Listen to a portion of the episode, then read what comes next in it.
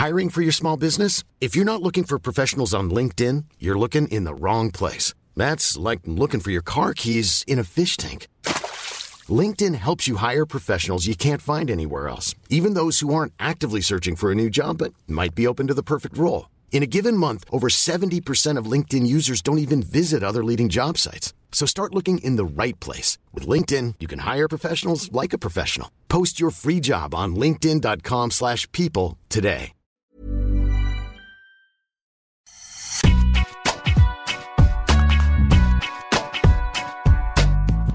Toutes, bonjour à tous, bienvenue dans Deep Impact, votre podcast tennis. Je suis Anne Boyer, journaliste de la rédaction d'Eurosport, et je suis très heureuse de vous retrouver. Entre deux matchs de padel, il aime toujours parler tennis et il le fait très bien. C'est bien sûr Arnaud Di Pasquale qui est avec nous. Salut Arnaud. Salut Anne. Il n'est pas aussi sanguin qu'Andrei Roublev, mais il ne faut pas trop le chauffer sur certains sujets quand même. Notre pointure Maxime Battistella est avec nous aujourd'hui. Également, salut Maxime. Salut Anne, toi t'as lu mes tweets sur le rugby, j'imagine. Exactement. Mais on était tous meurtris. ah oui, c'était difficile. Alors, on va plutôt parler de tennis. Euh, au programme de ce Deep Impact, un bilan du Masters 1000 de Shanghai qui a réservé euh, quelques surprises. Absent de cette tournée asiatique dont on va parler, Djokovic n'est pour l'instant pas inquiété par les résultats en Asie de son grand rival pour la place de numéro 1 en fin d'année. J'ai nommé euh, Carlos Alcaraz, qui semble caler un peu en cette fin de saison. Le grand absent de ce début d'automne en est-il le grand gagnant? Ce sera euh, notre débat du jour. Et il y aura bien sûr euh, des petites stats de Constance, notre partenaire de jeu 7 et Math, pour euh, compléter ce programme et pour appuyer nos propos. Je vous rappelle que ce podcast est à retrouver sur toutes les bonnes plateformes d'écoute.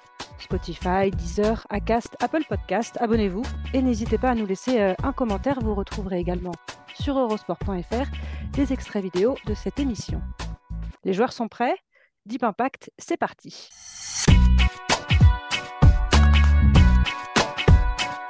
Alors, messieurs, on va démarrer par euh, ce Masters 1000 de Shanghai, euh, nouvelle formule hein, sur, sur 12 euh, jours, et qui était de retour au calendrier ATP après trois ans d'absence, et qui a couronné un vainqueur assez inattendu, Hubert Urkash, vainqueur donc d'Andrei Roublev en finale, pour aller chercher son deuxième titre en Masters 1000 après celui de Miami en 2021, il y a deux ans. Les favoris qu'on attendait, Carlos Alcaraz, Daniil Medvedev, Yannick Sinner, même ou Alexander Zverev, ont été éliminés euh, en huitième de finale ou même avant de ce tournoi de, Shanghai. Euh, d'ailleurs, vous avez été assez inspirés, messieurs, dans vos pronostics, si je ne m'abuse. Tu as été ah, surpris. Euh, c'est moche, c'est moche, c'est très moche. On commence comme ça. Ah ouais, on attaque direct et puis après, je serai un peu plus sympa. C'est le début de l'émission. C'est à double tranchant cette histoire. Anne, attention. Moi, je ne me mouille pas, donc c'est un peu facile. Mais je crois qu'il y en avait un qui avait annoncé Zverev et l'autre Medvedev, quelque chose comme ça? Exactement. D'accord. Aucun souvenir, aucun souvenir. Mais alors, aucun souvenir. C'est marrant cette amnésie. ouais. Ah, c'est arrangeant. Non, mais c'est vrai que pour le coup, c'était des pronostics qui, sur le papier, euh, étaient euh, plutôt euh, crédibles. Ah je, vous rembache, messieurs, Zverev, Medvedev, ça faisait partie des favoris. On a été surpris quand même au-delà de, l'affiche de la finale entre euh, Rublev et Urkash, par même euh, l'affiche des quarts de finale, avant et même en huitième, il y, a eu, il y a eu des sacrées surprises. Arnaud, ça t'a surpris, toi? Bah, Oui, évidemment. Non, non, mais on ne revient pas sur nos pronos. Euh, mais en effet, au regard un petit peu des résultats, justement des, des, semaines précédentes, on s'était dit qu'ils étaient sur une bonne lancée. Mais en fait, ça a été un peu l'hécatombe, hein, ce tournoi, quand même. Ça a été assez étonnant. C'est-à-dire qu'on s'est retrouvé avec finalement des joueurs qui ont réussi à tirer leur épingle du jeu. Hein. Je pense évidemment à Urkach, mais pas que.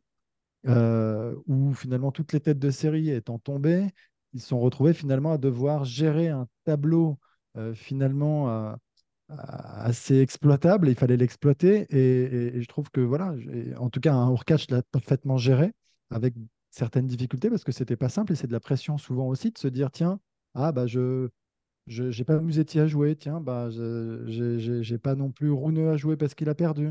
On euh, rappelle hein, les affiches des quarts de finale, je te, je te coupe Dimitrov Jarry, Humbert Rublev, Marossan Urkash et Shelton Korda. Donc la finale, finalement, c'est les deux plus costauds. Mais ces quarts de finale sont très étonnants. Ouais, ouais, non, mais voilà. Donc, on est, on s'est retrouvé un petit peu, euh, bah, alors surpris, mais avec des super matchs quand même. Moi, j'ai trouvé ça très intéressant malgré tout, c'est bien aussi de, voir que il peut y avoir comme ça du, changement, il peut y avoir aussi des difficultés. On sait qu'on est en fin d'année, on sait qu'il y a une usure physique, il y a une usure mentale euh, qui s'installe. À, quel moment? Ben, Surtout au bout d'un moment où justement on est loin de chez soi, il y a une longue tournée qui s'installe, il y a quelques bons résultats et on, se demande si finalement ces bons résultats vont permettre le bon enchaînement ou l'inverse. Et là, c'est ce qui s'est produit sur ce, sur ce tournoi à Shanghai. Ils ont tous un peu accusé le coup quand même, j'ai l'impression. Je parle des tout meilleurs, euh, des, grands favoris. Et finalement, ben, c'est là où ça laisse la place aux autres, aux poursuivants. Et euh, c'est aussi bah, hyper intéressant. Après, un des plus costauds bah, et un des plus réguliers d'ailleurs, quand on regarde sa feuille de match sur l'année, bah, c'est Roublev, mmh. qui, est, pas loin d'aller euh, remporter euh, ce Masters 1000. Ça aurait été son deuxième de l'année après Monte-Carlo. Donc, il, est, il est pas loin, très très proche même. Ça se joue à rien sur la finale, on en reparlera. Mais ensuite, moi, je, je, je, pense que c'est un peu le classique de, de fin d'année où les joueurs ont beaucoup, beaucoup, beaucoup donné. Euh, pareil, quand on parle d'Alcaraz, ben, il est un petit peu moins saignant, il y a un peu plus d'erreurs, il est un peu moins juste à certains endroits, et ça fait la différence. Et, globalement, c'est un petit peu le lot de tous ceux qui ont perdu euh, prématurément, et, dont nos grands favoris, Maxime, on peut le dire, qui ont trébuché. Euh, et le mien, pire, encore plus tôt. 3-6-1, mon Dieu. l'enchaînement derrière où il a encore perdu sur Thompson. Mais attention, mm. ça permet aussi peut-être de, de, de, de, faire du jus, de refaire, parce qu'il va rester quelques. Il y a le Rolex Prime Masters qui arrive. Et c'est peut-être là que tout peut se jouer aussi pour certains, donc euh, pour cette fameuse course au Masters. C'est sûr que c'est. Euh, l'enchaînement était très difficile, je pense, à, à, gérer pour euh, notre ami Zverev parce que pas oublier que lui a commencé à Chengdu. Hein. Il n'a pas commencé à Pékin, il a commencé à Chengdu, donc une semaine avant, il a fait Chengdu, Pékin, a remporté. donc il a gagné, Pékin où il fait quand même demi-finale, et une très belle demi-finale face à Medvedev, et ensuite, euh, donc ce, faux pas à, Shanghai, et maintenant à Tokyo, euh, lundi, donc hier à, Tokyo dès le premier tour. Mais voilà, c'est un, il est dans une course contre la montre euh, depuis le début de saison, j'ai envie de dire, euh, Alexander Zverev. Il a accumulé les tournois et les matchs et il retrouve depuis quelques semaines presque son tout meilleur niveau. Maintenant, voilà, il faut un moment qui souffle. Et donc, euh, c'est c'est très logique qu'à un certain moment, son corps lui dise mollo, quoi. Il était 27e au mois de mai, il est dans le top 10 aujourd'hui, donc il a accumulé les matchs pour revenir. Il avait peut-être dans un coin de sa tête le Masters, effectivement, euh, si tout allait bien, mais c'est vrai qu'il le paye un petit peu aujourd'hui. Euh, ouais, je ne sais pas si c'est encore le cas vu, vu à cause de ces deux défaites là oui. euh, précoces, mais avant Pékin, c'était celui qui avait gagné le plus de matchs depuis Roland Garros. Le joueur qui avait gagné le plus de matchs depuis Roland Garros. Et en pourcentage de victoire, il était au-dessus de 80% et il était derrière Alcaraz et Djokovic seulement. Donc c'est dire à quel point il avait accumulé euh, des victoires et, de la confiance. Mais euh, voilà, c'est pas anodin. Hein. Il revient quand même d'une blessure grave, hein, d'une cheville avec des ligaments qui ont été déchirés, trois ligaments déchirés, il me semble, de la, de la cheville. Donc euh, c'est déjà une saison extraordinaire pour lui, je trouve, de retour. Et maintenant, voilà, il y a la, course aux Masters qui l'occupe et peut-être que c'est un peu trop une obsession là sur ces dernière semaine. Il a trop voulu enchaîner pour euh, s'assurer sa place au Masters. Espérons pour lui que ces jours qui arrivent vont lui permettre justement de refaire un peu de jus, comme disait Arnaud, et de et d'être performant euh, sur indoor parce que sur du indoor avec le jeu qu'il a et son service, je pense qu'il a vraiment euh, un, coup à jouer. Comme notre ami Hubert Urkach, qui s'est rappelé à notre bon souvenir parce qu'on l'avait un peu oublié, faut, faut, bien dire, il était 17e mondial en arrivant à Shanghai. Et il se retrouve 11e grâce à ce, grâce à ce titre et totalement replacé dans cette course au Masters. 335 points seulement de retard sur Rune, qui est le dernier pour l'instant qualifié, huitième et dernier qualifié. Donc euh, ça promet vraiment un, un printemps, enfin pas un printemps, un automne. J'anticipe le printemps sur ta battue maintenant. un, un, automne sur Durindor passionnant. Et quid de Medvedev? Parce que normalement c'est aussi sa période. Cette, oui. Euh, cette tournée asiatique, même si elle était absente les dernières années, mais en tout cas, sa surface, euh, Alors, le moment où il est fort. il a fait un très très bon tournoi quand même à Pékin. Oui. Parce qu'il ne faut, pas oublier que Medvedev, au-delà de sa finale, euh, certes perdue face à Sinner, il a quand même euh, pris Tommy Paul au premier tour à Pékin. Tommy Paul qui était, euh, qui est euh, maintenant douzième, il me semble, euh, mondial. Donc, c'est dire la densité du tableau de Pékin et ce qu'il a dû traverser, Medvedev, dans ce, dans ce tournoi ATP 500. Euh, après, on, a déjà parlé des problèmes de calendrier et du fait que Shanghai étant maintenant un, un, Masters 1000 euh, étendu, qui enchaîne directement après Pékin avec cette finale le mercredi, est-ce que ça a pas un peu perturbé aussi Medvedev? Euh, On peut, on, on peut émettre cette hypothèse. Et puis surtout, je pense que il est tombé face à un joueur qui lui pose des problèmes. Corda l'avait déjà battu, il faut, faut le rappeler, hein. Corda l'avait battu au troisième tour de l'Open d'Australie en tout début d'année. Bien sûr, c'est ce que j'allais te dire. Après, il y a aussi, euh, il y a aussi des joueurs en face. C'est Exactement. euh, un, un homme, et il y a, il y a- il y a des joueurs qui, qu'on aime plus ou moins jouer. Et, euh, et Corda, on peut en parler, il a quand même fait un excellent tournoi. Alors, on, on est toujours un peu déçu quand euh, on, on- on att- parce qu'on attend beaucoup en fait de ces joueurs extrêmement talentueux. Euh, il a 23 ans, il, il a été blessé, il fait un début d'année tonitruant. Euh, Corda, tu, tu- tu l'as dit là, Maxime, avec des super victoires, avec une balle de match hein, contre Djokovic, je crois, sur le Oui, premier tournoi de l'année. Il Adélaïde, perd, en il effet. à l'arrache. Il enchaîne super bien l'Open d'Australie. Et c'est là qu'il se blesse. C'est pareil. Donc il est vraiment coupé dans son élan, alors qu'on avait vraiment l'impression qu'il était en pleine bourre euh, pour faire une grande année. Donc, et, ça, et, ça, et ça met du temps de, de- de- de revenir à son meilleur niveau. Et là, il était vraiment en train de le retrouver. Il y a eu quelques matchs quand même remarquables hein, là, sur, sur Ah ce oui, tournoi. Il y a eu ce super match contre Shelton. Euh, il y a il était, évidemment ouais. après des, des matchs qu'il a dû gérer aussi, Cerundolo. Je, il mène un 7-5-2, il est rejoint et finalement, il arrive à mettre un petit, un petit tour de vis pour, euh, pour tenir et pour euh, l'emporter en, en deux manches. Euh, il y a eu plein de choses. Alors, et il y a ce match en demi, en effet, contre Urkach, où c'est plus compliqué. On ne peut pas dire qu'il passe à côté parce que, en fait, Urkach a un jeu vraiment difficile à, à cerner où il, y a, il vous donne très peu de repères, il, il vous empêche finalement de vous régler une qualité de service euh, hallucinante. Ah oui, en finale, ça a été phénoménal.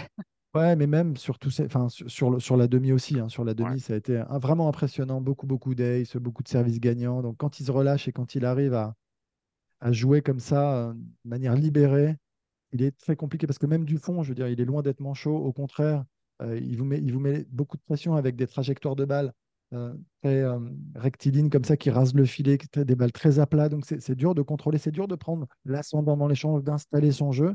Et Corda n'a pas, réussi en fait. Mais c'est aussi un sujet d'expérience, tout ça, je pense. Avec un, un jeune Corda, même s'il a 23 ans, il reste très jeune et surtout à ce niveau de la compétition, face à un joueur plus aguerri aussi, euh, qui est arrivé, euh, qui est arrivé avec, euh, j'ai le sens, beaucoup plus de calme, de sérénité, et qui a su faire face à cette situation, à gérer ses émotions beaucoup mieux que, que le jeune Américain, mais une nouvelle fois nous a montré à quel point son potentiel était sans limite, Qu'est-ce qu'il est beau à voir jouer. Qu'est-ce Ah, qu'il est c'est beau à sub- voir jouer, c'est sublime, Corda. c'est sublime. C'est, il donne l'impression de que faire avancer la balle, c'est c'est évident, quoi. On a Ah, l'impression qu'il c'est pousse c'est la balle. incroyable. Non, mais le C'est c'est- toucher de balle, c'est d'une tout est, tout fluidité. est juste en fait, tout est, Mm, mm, tout est, tout est en place déjà maintenant. mm. Ça va se jouer sur la confiance et il est en train de la retrouver. Euh, ça va être un. S'il arrive à être régulier, s'il arrive à être constant, s'il arrive à avoir la bonne motivation, parce que c'est aussi un sujet, on a le sentiment parfois qu'il peut manquer de, de niaque, de, de, de, de- de percussion, mais c'est aussi son jeu qui veut ça, c'est son relâchement, sa fluidité, son détachement presque. Mm. Mais euh, s'il Le arrive à trouver le aussi? bon dosage, le bon compromis, franchement, c'est, et on, l'a- on se l'est déjà dit, hein, tous ensemble, je crois, c'est euh, c'est potentiellement un vainqueur de Grand Chelem un jour. Oui, oui. Et D'ailleurs, avec, euh, avec Shelton, ce quart, pour moi, représentait euh, le, duel des Américains les plus prometteurs. Enfin, ceux qui, à mon avis, d'un point de vue euh, talent et armes, armes euh, sur le court, ont le plus de chances de, de, gagner un grand chelem, alors qu'ils sont devancés encore au classement, évidemment, par Taylor Fritz, Frances Tiafoe. Donc, je, je- c'était en fait ce Masters 1000 de Shanghai, même s'il n'y a eu qu'un top 10 en quart de finale, ce qui n'était plus arrivé en Masters 1000 depuis 2006. Ouais, Bah, si vous vous rendez compte, la, la stat, effectivement, qui a été euh, soulignée par euh, Constance. Ça, ça veut dire 147 Masters 1000 se sont passés sans qu'il il se passe ça, sans qu'il y ait qu'un seul top 10 présent en quart de finale. Voilà. Et voilà, Shanghai a été euh, celui qui vient briser la, la série. Mais c'est vrai que c'est incroyable. Ouais, ma- malgré cette, voilà, cette statistique hallucinante, je trouve que les quarts de finale, comme disait Arnaud tout à l'heure, ont pas, ont pas du tout manqué de piquant. Ah C'est-à-dire que, c'est-à-dire que, en fait, C'était prometteur même pour la suite, c'est prometteur exactement et ça nous, j'ai l'impression que c'est un, c'est un, c'est encore, c'était presque un teaser de 2024, ces quarts de finale. Il y avait donc ce, ce duel des, des jeunes Américains. Il y avait Hugo Humbert. Il faut qu'on en parle un petit peu quand même de. Hugo, même si on en a beaucoup parlé déjà la semaine dernière. Euh, Hugo euh, Humbert nous a fait très très plaisir. A battu euh, Stefanos Tsitsipas notamment. A été extraordinaire contre JJ Wolf, euh, qu'il a, qu'il a éparpillé. Qu'il a éparpillé, oui. Euh, et euh, bon, il, il s'est arrêté contre Roublev, mais Roublev, quand il est dans l'état où il est, quel- dans lequel il était la semaine dernière, c'est-à-dire quand il vous impose cette intensité de tous les instants, ces frappes d'une violence absolue, et, et puis cette précision, cet engagement, c'est difficile euh, de, de trouver la parade. Donc, euh, Rublev qui avait une revanche à prendre en plus sur Humbert. exactement, Ouais. exactement, un Humbert qu'il avait battu à Pékin. Et euh, 7-6 au dernier set, hein, il me semble. hein. C'était très, très, très, très serré euh, à Pékin. Donc je pense qu'il y avait une double motivation pour euh, Andrei Rublev. Mais voilà, il n'y a pas de quoi rougir. Loin de là, euh, Hugo, c'était son deuxième, deuxième quart de finale en Masters 1000. hein. Le premier depuis euh, Bercy il y a trois ans. Donc euh, il y a beaucoup de choses euh, positives à, à retirer de ce tournoi. Et, et pour la suite, Ouais. On en avait parlé, il était, c'était juste avant son match contre JJ Wolf et il a géré ce match-là euh, avec une maestria quand même impressionnante, Humbert. C'est, c'est là aussi qu'on l'attend, dans des matchs où il a une chance et il l'a saisi cette chance. Ouais, après, il est vraiment revenu à son meilleur niveau là. C'est c'est surtout ça qui, qui est très intéressant et on est très content pour lui. Il y a eu beaucoup d'efforts, beaucoup de travail euh, fourni. Il était redescendu au- au-delà de la centième place. Il a gagné beaucoup de matchs en challenger, donc sur le circuit secondaire. Finalement, on se rend compte que bah, ça, ça fait, ça fait du bien, même si ce sont des joueurs qui sont bien moins, enfin, moins bien classés. Cette fameuse confiance dont on parle, surtout quand vous avez été, euh, il a été quoi, 25e à, à son, à son meilleur classement. 25e, euh, ouais. Mm. donc, euh, ben, ce qui- ce qu'il lui fallait, c'était retrouver cette confiance, se dire qu'il était capable de nouveau de battre des grands joueurs, les, meilleurs joueurs du monde. Et, d'ailleurs, c'est marrant parce que euh, ils le disent tous. Quand, Hugo évolue à ce niveau, il est capable de battre tout le monde. Et je trouve que ça, c'est aussi euh, très important pour lui, pour sa confiance, de pouvoir sentir qu'il est dangereux, qu'il est craint en fait par, par les meilleurs. Et, et Roublev, il était averti, il avait perdu contre lui. Il est arrivé, il a fait un match incroyable, Roublev. Alors, il y a eu pas mal d'erreurs, de précipitation probablement de la part d'Hugo Humbert. Mais pourquoi? Parce qu'il sait très bien que s'il lui donne une balle un plus neutre à Roublev, dans l'état de forme dans lequel il était, il ne pouvait rien faire. C'est-à-dire que ça allait trop vite. Il, était étouffé complètement dès qu'il y avait un échange. Il s'engageait. Euh, on sentait que de toute façon, c'était Roublev qui prenait le dessus. Donc, il il vous donne pas le droit à l'erreur quand il joue comme ça, Roublev. C'est terrible. Avec en plus une qualité de première balle. Et moi, je suis assez impressionné parce que souvent on dit oui, mais au service, euh, c'est fragile. Et cette fragilité, on l'a pas toujours vu là hein, sur ce tournoi. Euh, en deuxième balle, ok, il assure parfois, mais il y a eu très peu de double fautes. Mm. Mais c'est vrai qu'il y a des deuxièmes balles à 130 km/h parfois, ce qui est assez rare aujourd'hui. Mais globalement, bah, il est quand même capable de, de la mettre dedans, de faire jouer quand c'est important. Et avec, mais surtout un pourcentage de première très élevé, globalement Contre Urkach, en, en finale, c'était fou à partir du deuxième set.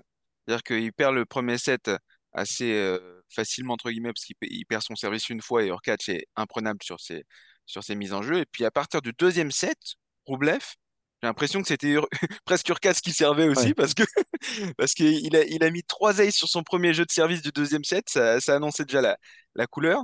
Et euh, ensuite, il a maintenu un pourcentage de première balle assez hallucinant. Et puis, cette capacité de toute façon qu'il a de mettre la pression dès, dès la seconde frappe euh, et de, de, de ne jamais desserrer l'étreinte, ça, ça lui a permis de, de tenir jusqu'au bout. Et, et franchement, cette finale, elle, elle s'est jouée à rien, à trois fois rien. D'ailleurs, il Ça était plutôt, du tout. Et il, est- il il a était même plutôt dominateur.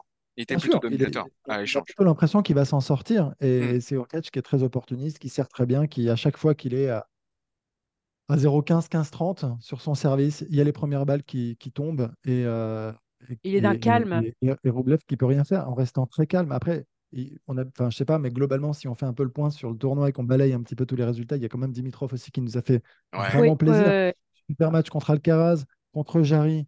Euh, qualité de service exceptionnelle de Dimitrov. Euh, moi, je m'attendais à plus de résistance. Alors, il y a eu un très, très gros premier set contre Roublev en demi-finale. En revanche, après, je ne sais pas si c'est ça, c'est si c'est Dimitrov qui baisse un petit peu alors qu'il a le break d'avance, il mène 2-0.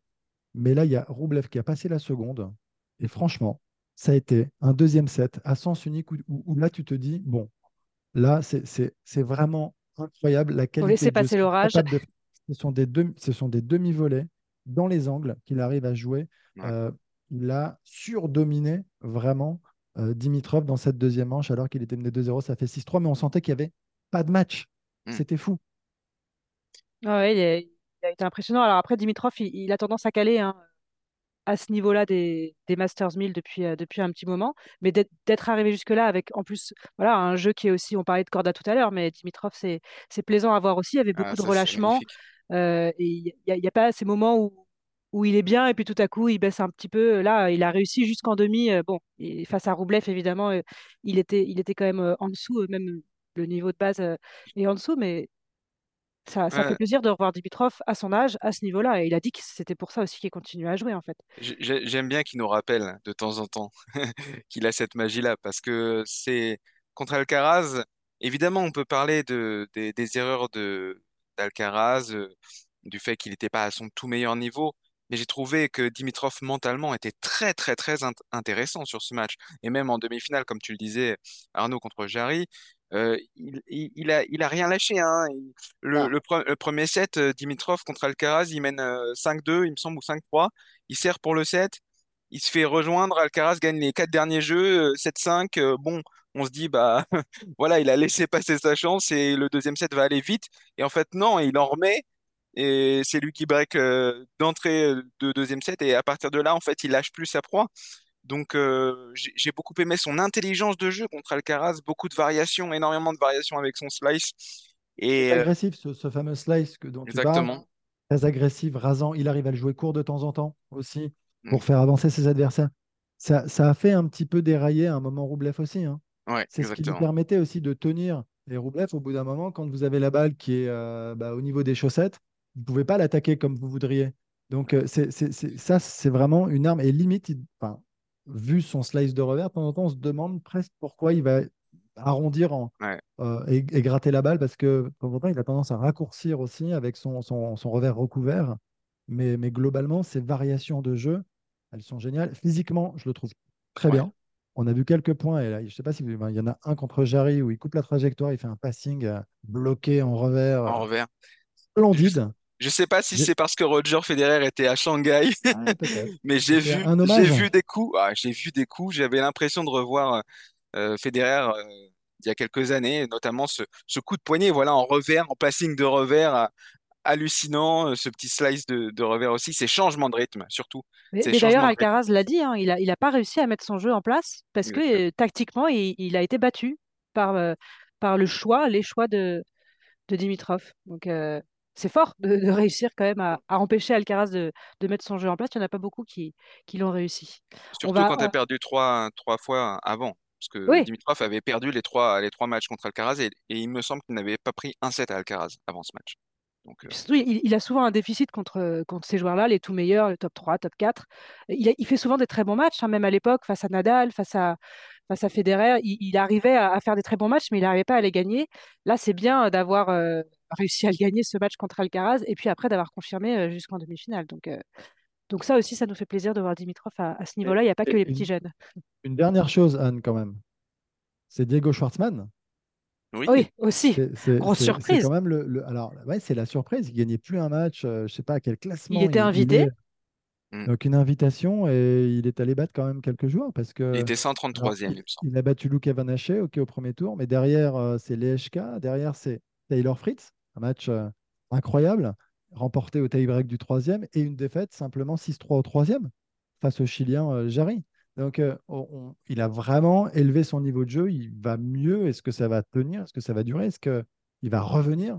Ça, on n'en sait rien, mais en tout cas, il a dû, on, l'a vu, hein, il a pris énormément de plaisir. Hein. On, le voit, c'est marrant, des joueurs comme ça, je trouve, euh, loin au classement, retrouver l'émotion de la victoire eux qui ont déjà gagné plein de tournois sur des huitièmes, enfin sur des, sur des deuxièmes et troisième tours. Je trouve ça assez fou, tellement Ouais. c'est bon de les voir. Enfin, il y a vraiment cette passion, encore une fois, cette envie de, de tenir, de rester, de s'accrocher pour vivre ces émotions. On en revient toujours à ça finalement. Et c'était bon de le voir, je trouve, souriant, heureux et, et, et meilleur surtout sur le cours aussi.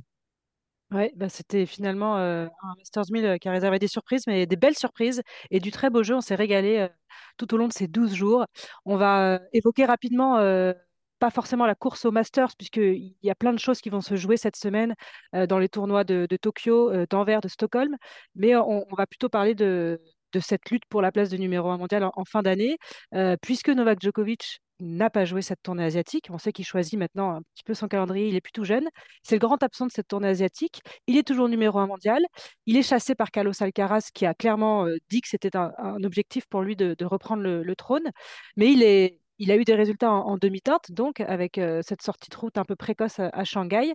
Il a perdu du terrain euh, dans, cette course de, de, fin de saison. Alors le grand absent de cette tournée asiatique de ce début d'automne, en est-il le grand gagnant? C'est notre débat du jour. Il a eu raison, Novak Djokovic, de, s'éviter ce déplacement en Asie. Alors, on dit souvent que les absents ont toujours tort.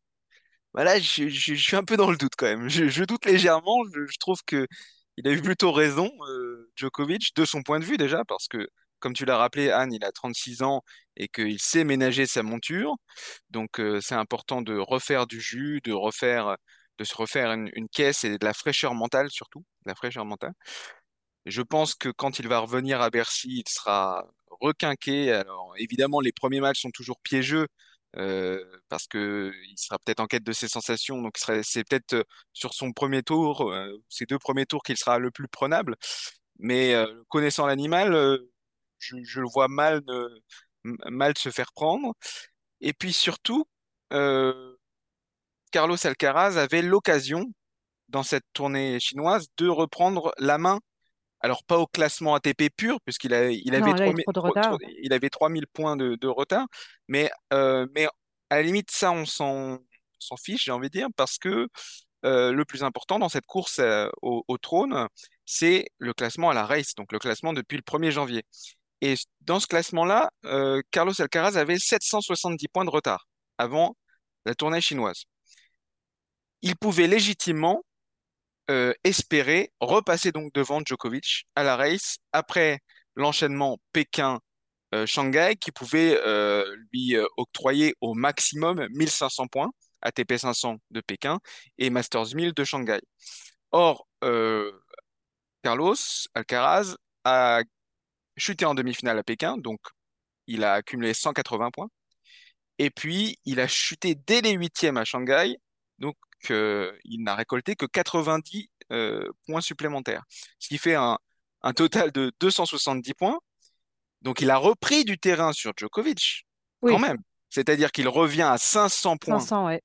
de Djokovic à la race, que le suspense est maintenu quand même pour la place de numéro un mondial. Si Caro- Carlos Alcaraz gagne 500 points de plus que Djokovic d'ici la fin de l'année, jusqu'au Masters, il passera devant euh, Novak Djokovic. Mais disons que là, il avait une vraie occasion de, le faire, qu'il l'a manqué et que on le sait à quel point Djokovic est fort sur dur et notamment quand il a des réserves éner- énergétiques qu'on lui soupçonne euh, maintenant. Donc je pense que là, oui, en effet, Carlos Alcaraz a, a manqué le coche et que clairement la- l'avantage est repassé du côté de Djokovic. Alors après, ils n'avaient pas le même. Enfin, ils n'avaient pas annoncé la couleur de la même façon, hein, parce que Carlos Alcaraz avait clairement dit que c'était son objectif. Lui, Djokovic avait dit qu'il voulait jouer la Coupe Davis, que c'était ça sa priorité euh, jusqu'à la fin de saison, et qu'ensuite il verrait euh, les prochains tournois, les points à défendre, mais que euh, voilà, c'est ce qu'il avait déclaré après avoir gagné l'US Open, c'était ça le plus important, que s'il terminait l'année numéro un, c'était juste un bonus. Donc là, on n'est pas non plus dans la même approche. Mais en fait, c'est, vous pouvez pas avoir la même approche, vous pouvez pas avoir les mêmes objectifs quand vous avez un joueur qui a gagné autant de grands chelems et qui a 36 ans face à un très très très très très jeune joueur qui a encore à peine 20 ans. En fait, forcément, il y a un décalage qui est colossal euh, en termes de, de programmation, de, même si Alcaraz est déjà très en place, bien installé, euh, il y a, il y a presque encore à 20 ans une phase de, de, de- comment dire, il doit encore chercher à se connaître. C'est pas encore, tout ça n'est pas encore très clair. Euh, j'ai le sentiment qu'il va encore faire des erreurs, forcément, même s'il est très bien entouré. Euh, à, trop, moins jouer, beaucoup, pas assez, tout ça, ça se fait avec le temps. C'est le principe de l'expérience et ça ne se remplace pas.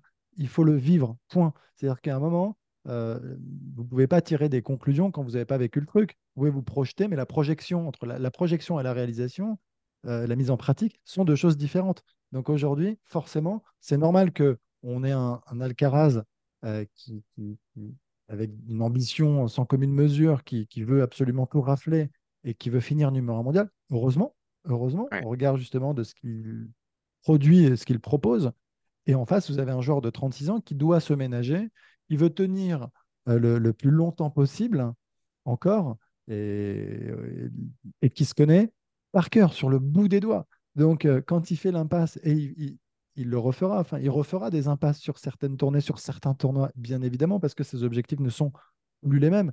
Il y a évidemment les grands chelems, probablement le Masters quand même. Euh, voilà, les, grands événements avant tout. Et quand vous avez gagné autant de Masters 1000 que lui, bah, si vous en faites sauter un ou deux dans l'année, c'est peut-être moins grave que pour Alcaraz, qui lui est encore dans cette phase de connaissance de soi, de recherche, de, compréhension. Je pense que c'est vraiment, encore une fois, euh, très, très, très différent. C'est juste ça par rapport au contexte. C'est évident quand vous avez 16 ans d'écart de ne pas avoir forcément les mêmes feuilles de match, le même nombre de tournois joués, euh, la même approche globale et les mêmes motivations. Elles sont encore très, très différentes. Mais comme l'a dit Maxime, le, suspense reste, reste quand même entier. On va voir sur les, tournois, il n'y a, plus beaucoup d'occasions d'engranger des points. Il y aura Bercy, évidemment, qui va être un beau juge de paix, sans doute, dans, cette, dans cette lutte pour le trône de numéro 1 à la fin de la saison. C'était le, 15e tournoi de sa saison hein, 2023 à Carlos Alcaraz. C'est seulement la deuxième fois qu'il sort avant les quarts de finale. La première fois, c'était à Rome. Donc, ça montre aussi qu'il a eu une, sacrée régularité et qu'il était sans doute lui aussi, malgré son jeune âge, fatigué. Euh, sur, euh, sur le cours, sur cette, euh, sur cette tournée asiatique. Et puis l'enchaînement, bien sûr, Pékin-Shanghai. Oui, juste un, dernier point. la, question aussi est de savoir, c'est est-ce que c'est une, c'est un problème de gestion de calendrier? Est-ce que effectivement Carlos Alcaraz est trop fatigué maintenant en cette fin de saison? Il a trop enchaîné. On l'avait vu avec des bandages lors de l'US Open, notamment au niveau de la cuisse. Donc on sait qu'il est un peu sur, sur le fil du rasoir là-dessus. Ou est-ce que finalement, c'est pas plus mental, c'est-à-dire cette obsession de la place, euh, voilà, quand même mentale hein, aussi. Aussi, mais cette obsession de la place de numéro mondial. Il le dit, il l'avoue, il dit j'y pense tous les jours à l'entraînement. Donc peut-être que à force d'y penser, à force de se mettre cet objectif-là et de se dire je suis en course pour pour y arriver, peut-être que voilà l'enjeu aussi est un peu est un peu dépasser le, le jeu. On sait que Alcaraz euh, euh, sa réussite vient aussi du fait qu'il prend du plaisir, qu'il sourit beaucoup sur le cours. On le voit beaucoup sourire, être relâché. Son relâchement est, la clé de sa, réussite. Je trouve que sur cette tournée asiatique, on l'a vu beaucoup plus euh, s'agacer, être beaucoup moins détendu à cause de son niveau de jeu sûrement, mais aussi peut-être à cause de cette place de numéro 1 mondial qui, qui lui trotte dans la tête. Rappelons qu'il a un tournoi de plus dans cette fin de saison que Djokovic. Il va jouer à Bâle. S'il gagne Bâle, imaginons qu'il gagne balle, il serait à 180 points de Djokovic pour les deux derniers tournois de la, saison, ce qui serait, ce qui serait fou. Quoi. Bah, ce serait beau. En tout cas, ça va, ça va promettre de, belles choses euh, à Bâle, bien sûr, et puis ensuite euh, au Rolex Paris Masters euh, que, l'on diffusera sur, sur Eurosport. Merci à tous. Deep Impact, c'est fini pour cette semaine. N'hésitez pas à nous noter, à nous laisser un commentaire. Abonnez-vous aussi, bien sûr. Vous recevrez les nouveaux épisodes directement sur votre smartphone. On se retrouve la semaine prochaine. Il y aura encore beaucoup de choses à dire. D'ici là, suivez l'actu sur eurosport.fr, bien sûr, et sur nos antennes. Merci Arnaud, merci Maxime. Bye bye. Merci Anne. Merci à tous. Salut, à la prochaine. ciao.